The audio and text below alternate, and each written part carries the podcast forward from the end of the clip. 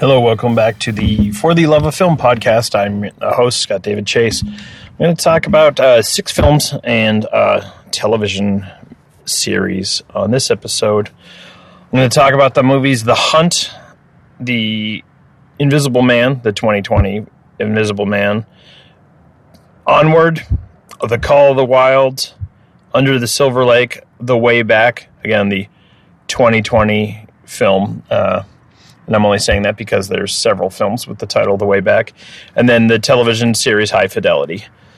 So um, I'm going to go basically in the order that I saw them. So I'm going to talk about The Invisible Man first, which is uh, it's a sci-fi horror film. It's it's a remake of the the film, you know, the classic Universal film uh, based on the H.G. Wells novel, but uh, it's you know at this point very very loosely based on both. Um, it, it, primarily focuses on um, character played by Elisabeth Moss, who is the the the wife of the the so-called Invisible Man, and originally this was intended to be part of um, Universal's Dark Universe, which was started with the Mummy, which came out last year, starring Tom Cruise. I think it was last year. It was either 2019 or 2018, but didn't see it. Had no interest in it. To be fair, I didn't really have a whole lot of interest in seeing the Invisible Man. This Invisible Man, the previews looked okay. Um, I've never been a huge Invisible Man fan. I I I like Frankenstein and Dracula and the Creature from the Black Lagoon from the Universal monsters and the and the Bride of Frankenstein. The Invincible Man never interested me as much, but um, it's interesting too because I think Elisabeth Moss is a good actress, but um, other than other than seeing her in um, The West Wing, there's not a whole lot that she's done that I've actually enjoyed. Um, and she did a good job in this, but something about her just to me I don't know. She she just doesn't have a star power, I guess is for lack of a better term. I I just there's not enough about her to actually draw me in and captivate me as far as leading a movie. So, um, having said that, I've never seen a single episode of The Handmaid's Tale. Um, I've heard it's excellent. I believe that it probably is, and you know, with with, with us being on the eve of uh, probable uh, lockdown uh, for the next couple weeks because of the coronavirus. That's going to be a perfect time for me to catch up on lots of stuff that I haven't seen. So, um, you know, maybe I'll watch that. Maybe I'll watch the Harry Potter movies finally. Maybe I'll even dip into Game of Thrones since I now have HBO now. But anyway, uh, having said that, this film being focused on Elisabeth Moss' character and it being a a, a character and an actress that I'm not particularly compelled by. Uh, it was a little bit of a problem for me. Uh, this movie held up really well uh, for the first three quarters of the film. It was really in the last half an hour um, where I just didn't care. Um, I don't know. It, it, they, there was some really interesting stuff done with, you know, the the actual Invisible Man, uh, you know, having his breath appear and you know footprints appear. They did some fun stuff with that. I just a lot of the relationships between the characters was never really explained much, and it was just assumed.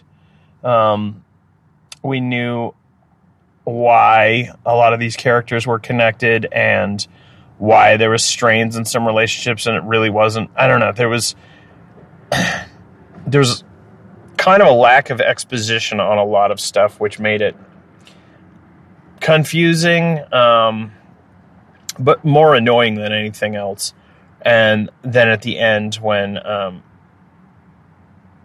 you know, it, basically the the premise of the film is we don't know if you know the lead actress is really seeing this stuff or the lead character is seeing this stuff or if it's all in her mind if she's slowly losing her mind but um, or at least that's how it made it seem in the previews. And there was never really any question in this. And um, yeah, uh, it was enjoyable for uh, you know a, a late February film, slightly better than the average thing that comes out of that time frame, but still um, a pretty forgettable film. I would give The Invisible Man a six out of ten. Um, uh, next one is Call the Wild, which is uh, not to be confused with the other film versions called j- called simply Call of the Wild, based on uh, Jack London's 1903 uh, novel. Um, stars Harrison Ford, but uh, also really stars Omar Sy, who has the lead in the first uh, first hour of the film. Um, but it really stars a CGI dog who, you know, Buck, the protagonist of, of The Call of the Wild, um, who leads a sled team and then goes on some adventures with Harrison Ford in the Yukon wilderness. And it's a lot has been made about the t- CGI in this film, how much CGI there is, and how unconvincing the animals are. And those are all my complaints with it as well. For a film that is essentially all about the outdoors and the wilderness, none of none of the animals in the film are real at all. It's all completely CG, and none of this was shot outdoors. It was all done on sound stages with heavy green screens. So, um, again, I realize I probably a little bit too much into the nuts and bolts of how our films are made to enjoy this because I had several coworkers ask me when I saw it what I thought of it, and I told them I didn't enjoy it, and I gave them the reasons. But you know, particularly women over fifty who uh, went and saw it anyways, and they really enjoyed it, and that's fine. I everyone's taste in films are different, and I'm genuinely glad that they enjoyed it and they're like, "Oh, none of that stuff bothered me. I just like the story," and uh, that's great. I'm totally fine with that. I don't need people to agree with me on it, but for me, this movie was pretty awful because um, it's not much of a story per se. So, what would draw me in would be the interactions with animals and pe- the whole argument that people say, "Well, you couldn't get a real dog to do some of that stuff." Well, we've been doing films with animals for over a century now. Um, whether I agree with some of the tactics that they've done to get animals to achieve this, fine. But also, we've made plenty of films with very realistic CG animal actors. I'll point out the fact that Jurassic Park was made 27 years ago, and those dinosaurs are very convincing. Where this uh, this dog just isn't, and um, yeah, I don't think they spent enough money, and the movie wasn't compelling to me hardly at all. You know, I would give Call of the Wild a 4 out of 10. Uh, next thing is High Fidelity TV series. So it's a Hulu TV show for those um, who haven't seen it. I was raving about it online a few weeks ago when I went through the series. Uh, it's, I believe it was 10 episodes. It's either 8 or 10 episodes. 10 episodes. So it's based on uh, the Nick Hornby novel, but also the tele or television, also the uh, John Cusack starring film from twenty something years ago. And uh, I read the book, really liked the book, really liked the film a lot, and I will say this is better than both of them. Uh, stars Zoe Kravitz uh, playing the role that uh, John Cusack played in the film. She runs a record store this time in New York instead of Chicago, and in the book it's London. Uh, three very different cities, and each iteration of this story really kind of takes the characters of those city and makes it specific to the story. But it's about the romantic uh, difficulties that the protagonist faces, and uh, this doesn't wrap it up uh, like the film does. Uh, you know, it still remains to be seen. Um, what's going to happen to Rob in season two, but I'm very much looking forward to it. Uh, so far, uh, you know, 75 days into 2020, High Fidelity is the best thing I've seen this year. Um, I thought it was fantastic. Um, casting was spot on, perfect, uh, compelling, uh, and I can't wait to spend more time with these characters. I would give the entire series of High Fidelity a 9 out of 10. If you don't have Hulu, I highly recommend getting it just to watch this show. And I mean, you'll find a ton of other stuff on there as well. But uh, yeah, I loved it. Um, next film that I saw is Under the Silver Lake, which is actually a 2018 film that I saw. Um, it's uh, written, directed by David Robert Mitchell, probably most well known for writing and directing the film It Follows, which I really liked and was looking forward to this. I'd seen some previews from this uh, on a couple other films. It's, I believe it's A24. Yeah, it's an A24 film, which is a studio that I've gone to see a bunch of their films just because they made them. And uh, started Andrew Garfield, uh, who, you know, I, I like to some degree. I think he's a capable actor, uh, but also Riley Keough, who is an actress that I r- really have enjoyed uh, a lot recently. Um, probably most well known. Uh, she was one of the wives in Mad Max Fury Road, and she is Elvis Presley's granddaughter. But um, sadly, she is only in about a handful of scenes, and then the rest of the movie is Andrew Garfield trying to find her. Uh, the movie that this most reminds me of would be the film Brick, Rian Johnson's film Brick, which is brilliant. This is not as good as that. This is kind of a conspiracy theorist um, dream, you know, stream of consciousness come to life. Uh, but it doesn't make a lick of sense. Most of the questions that it raises, it doesn't resolve at all. Um, I enjoyed the ride, but I figured about two thirds of the way through that I was like, oh, this is not going to have any actual answers. This is just kind of throw a lot of weirdness, a lot of questions. There's a fun scene where Andrew Garfield uh, has, I believe it was gum or something stuck to his hand, and he gets his, somehow gets his hand stuck on a comic book, which ends up being an issue of The Amazing Spider Man, which was clearly intentional. It was a fun little nod because he played Spider Man in two films for Sony before they rebooted it to have Tom Holland take over the role for him. But um, I don't know. Andrew Garfield plays a pretty unlikable character in this, and uh, but also a fairly uh, uninteresting character. So that that that's the biggest issue I had with this film. Uh, I like I said, I enjoyed the ride, but didn't love it, and um, yeah, I don't know. It was ultimately not a waste of time because I did enjoy watching it, but not it was not a whole lot actually happened in this movie. So tough to recommend it. I'd give Under the Silver Lake a five out of ten. Um, if you're a fan of A24 films, it might be worth a watch, but it's ultimately kind of a waste.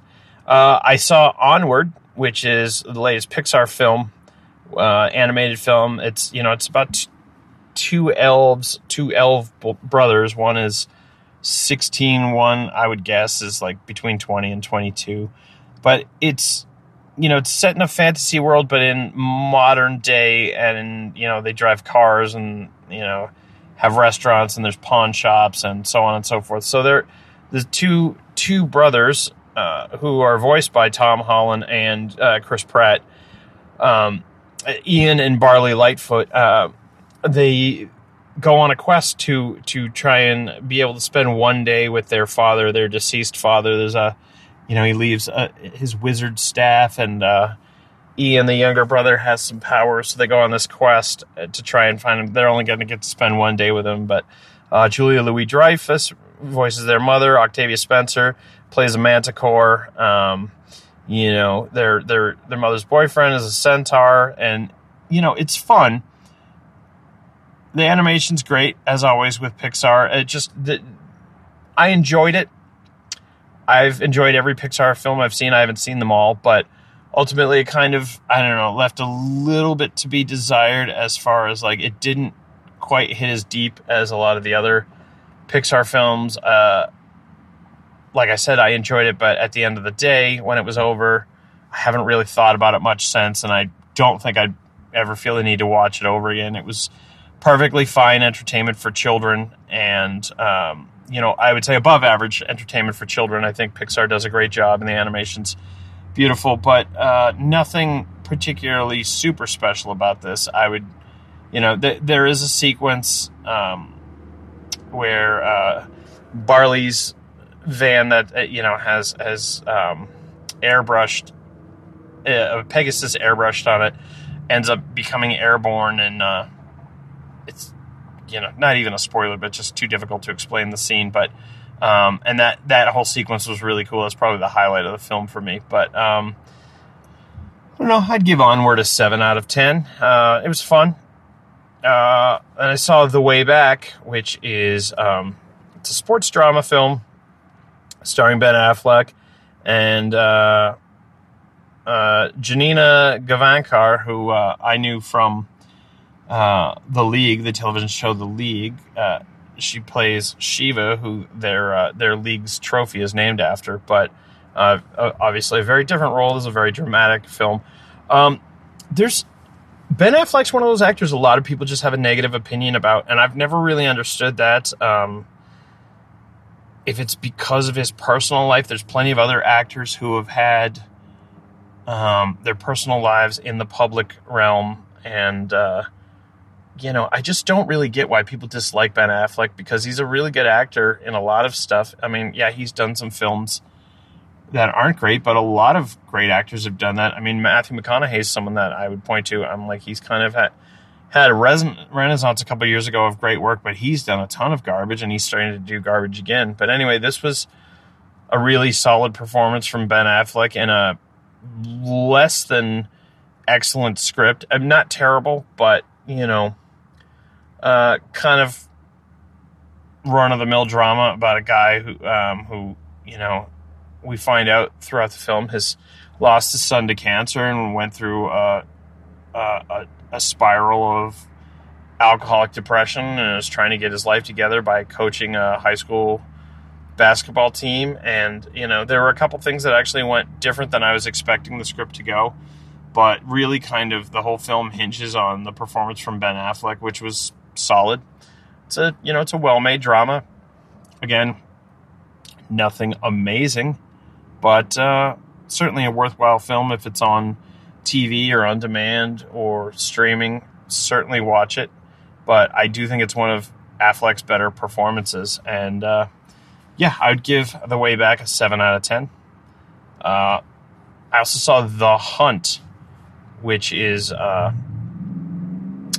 it was supposed to come out in September of 2019, and then uh, it got pushed back. It was it, it was supposed to come out September, but um, there were uh, there were mass shootings in Dayton and El Paso in August of last year, and the sad fact of the matter is, uh, because we've had so many mass shootings in the United States in the last decade, that trying to remember which I mean, I knew that's why this didn't come out originally, but trying to remember the specifics six months later, I had to look it up. But um, you know, because this film is about uh, rich white people, liberals who kidnap supposedly poor, uh, uneducated people and then hunt them for sport. Uh, you know, was was considered insensitive and whatnot. Um, so I think it sort of worked in this film's favor because they've released it six months later. Um, but I think it's giving a little bit this film more gravity than it really deserves. I mean, it was fine entertainment for uh, a late winter afternoon at the movie theater, but certainly not great entertainment. Um, the, the, the biggest takeaway from it for me was uh, I'd like to see Betty Gilpin and more stuff. I mean, I know she's on Glow, and I've enjoyed her on Glow, but um, that's a very specific thing, and um, you know, I think she would do well in other films. I think she she's definitely got. A charisma to her. I'd like to see her in more stuff, but there was a lot of, you know, kind of casting some of the actors uh, who you've seen in other stuff, and they're not huge name actors, but you, just, you they're recognizable enough that I assumed that they were going to be in the film longer than they are. Um, but uh, I mean, and a few of them are in longer. Um, but yeah, some some some mid celebrity actors Ike Barinholtz, Emma Roberts, uh, Amy Madigan, Hilary Swank, uh, Glenn Howerton from It's Always Sunny in Philadelphia, Ethan Suplee, who's been in a lot of uh, Kevin Smith's films, um, uh, Macon Blair, who's who's an excellent writer director in his own right. He did um, Blue Ruin and the Green Room, and uh, oh, that's who that was. I didn't even realize one of the characters who's like a a white gangster thug guy. It's Sturgill Simpson, um, which that that's pretty funny actually. But I didn't recognize him in how he was attired. But yeah, it's it kind kind of it's not as political or as intriguing as the film wants to think it is, and halfway through the film, it just becomes a standard uh, shoot up thriller. And yeah, I've seen films like that do way better. So um, uh, it was entertaining, but not an amazing film. Uh, I'd give it a six out of ten as well. So yeah, hope everyone is staying safe. Hope uh, you know with with the current uh, you know as of March fifteenth, the current uh, climate in the United States is we're not supposed to be gathering in groups larger than 250. So a lot of people have reached out to me saying stay out of movie theaters. But honestly, I, I think right now movie theaters are one of the safer places you can be because there's hardly anyone in the theaters uh, on weekdays, which is when I see most movies. So uh, I'm going to continue to go to the movies. But if you don't feel safe doing it, you know, and you're you're gonna self quarantine, uh, you know, stream some stuff, watch some movies yeah, I hope everyone stays safe, and uh, I'll talk to you again soon. Bye.